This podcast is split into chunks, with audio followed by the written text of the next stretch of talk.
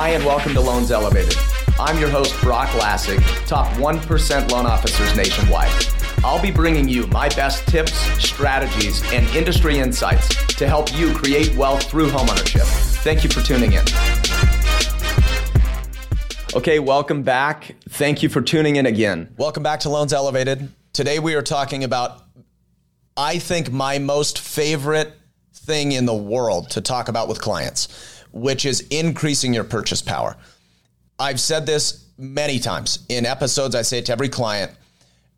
We take our job serious as holistic mortgage planners, not drive through mortgage. What that means is we are investing. I mean, I have like 45,000 hours in this business. TJ works like an animal, and in 5 years, he's definitely surpassed probably the 10,000 hour requirement yeah. to be an expert.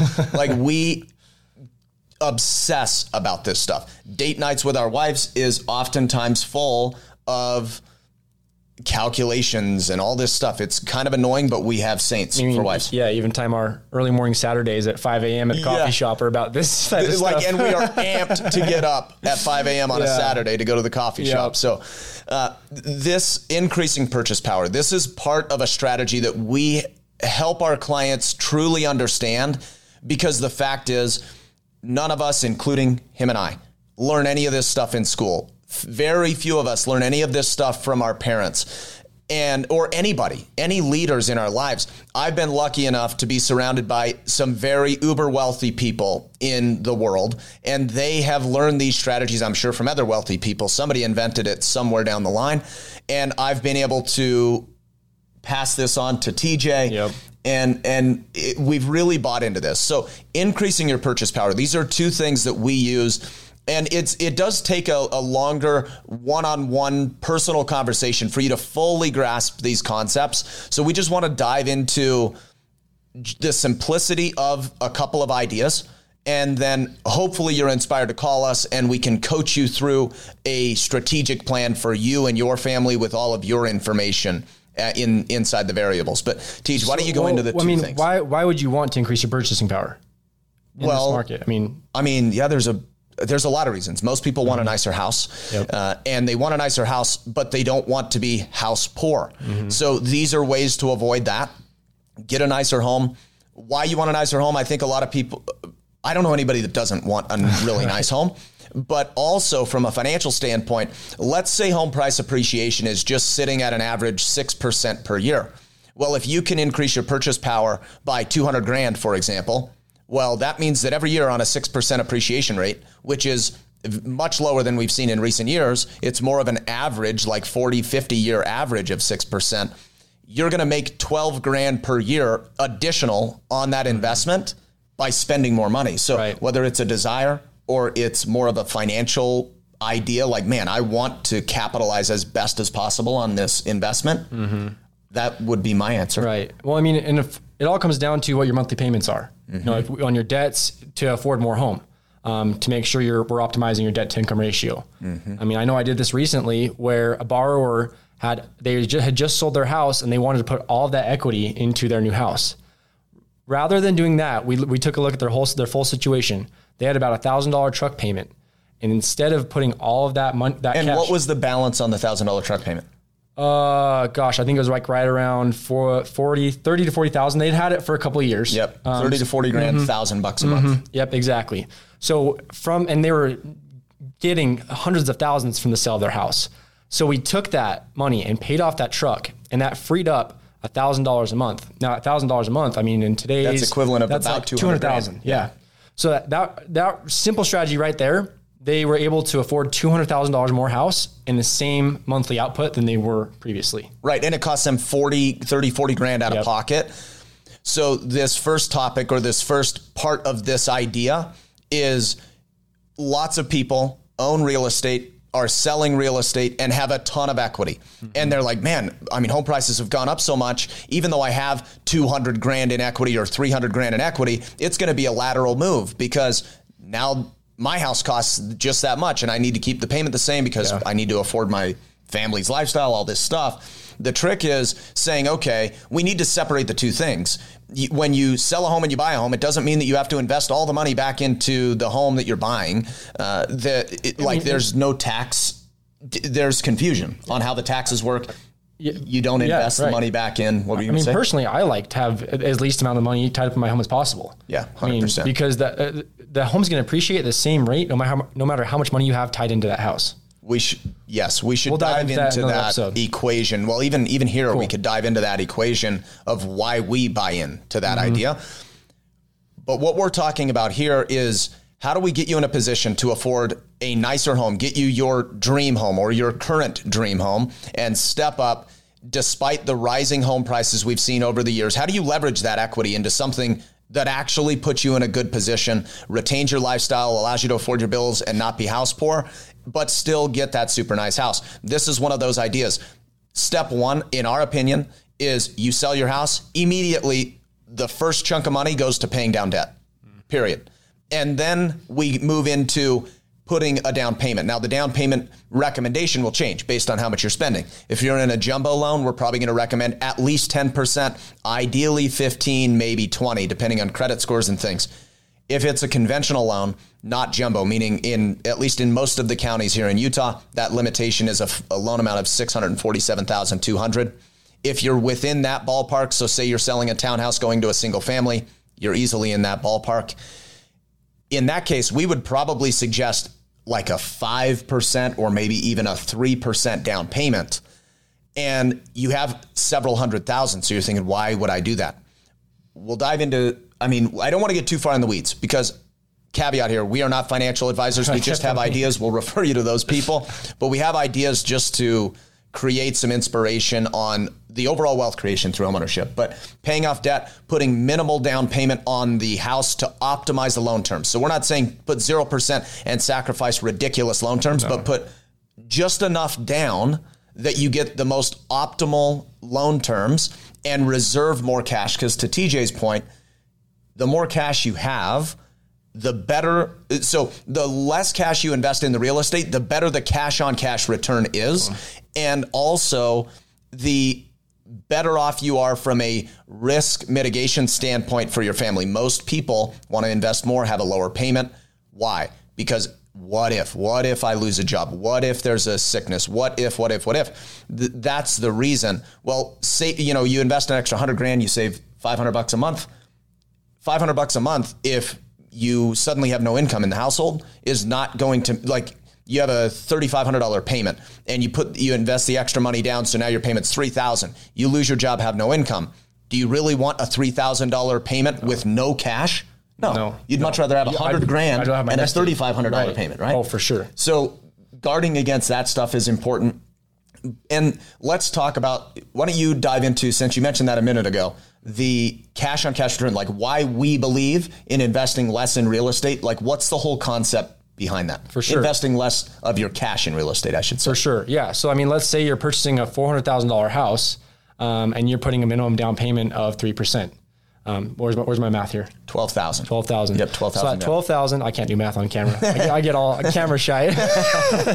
so with uh, that 12,000, say the home is appreciating, what's the healthy appreciation rate? let's just now? say 6% Six percent. so it appreciates at 6% that's 24 grand in one year you've invested 12000 Exactly. 12,000. Now, what is that roi ROI is, gosh, 200%.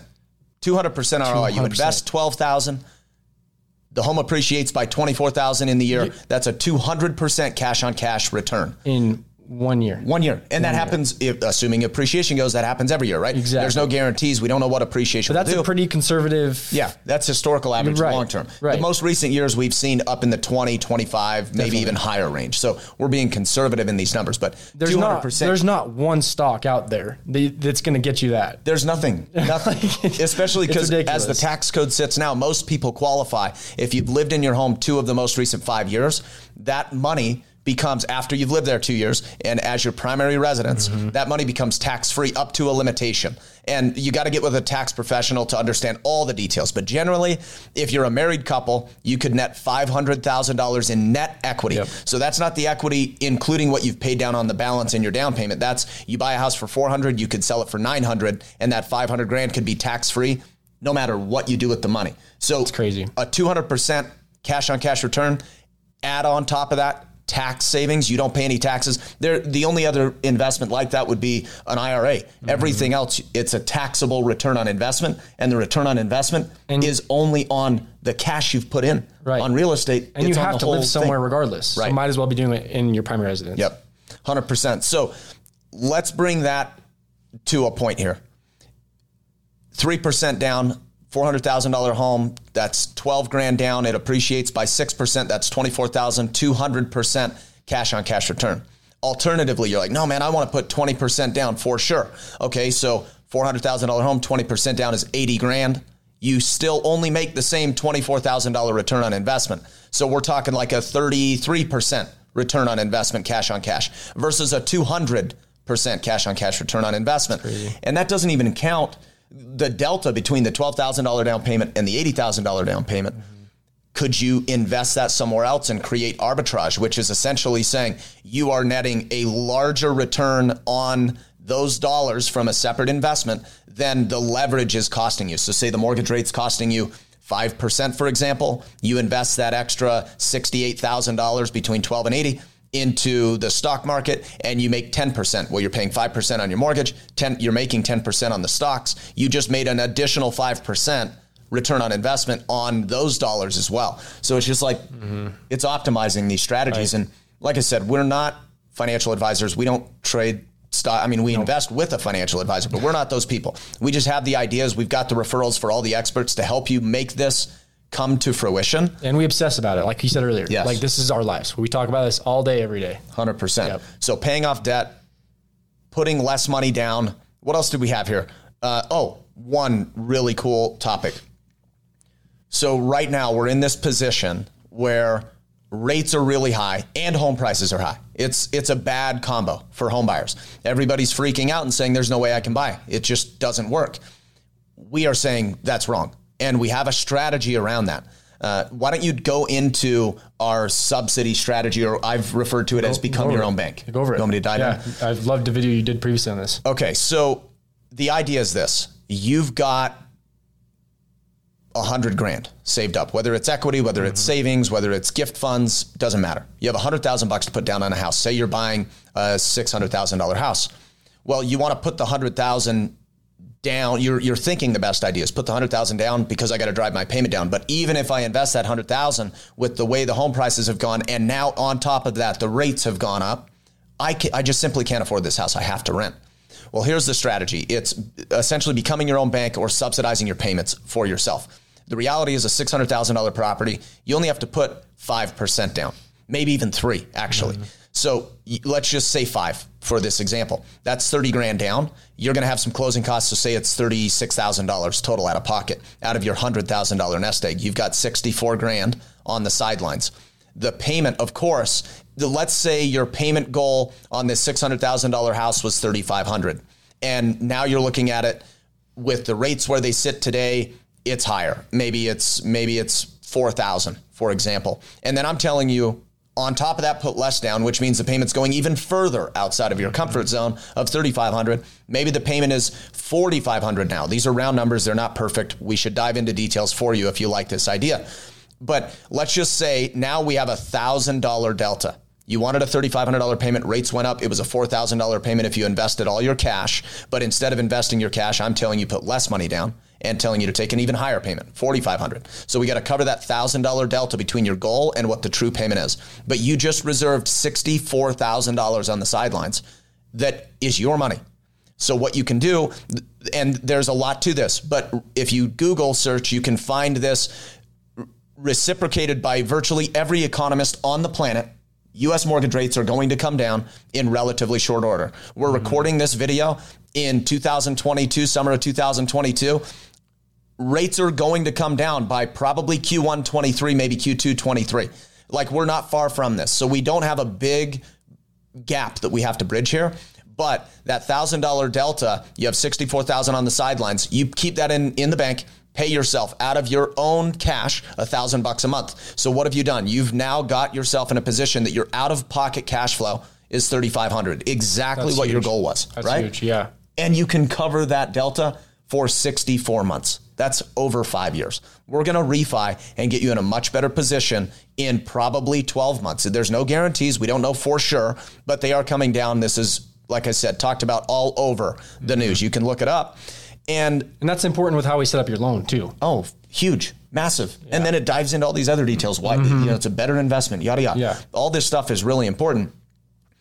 The thought here is in addition to the rates coming down and us saving you money on the mortgage, you've got this little cushion in the delta covered for five years.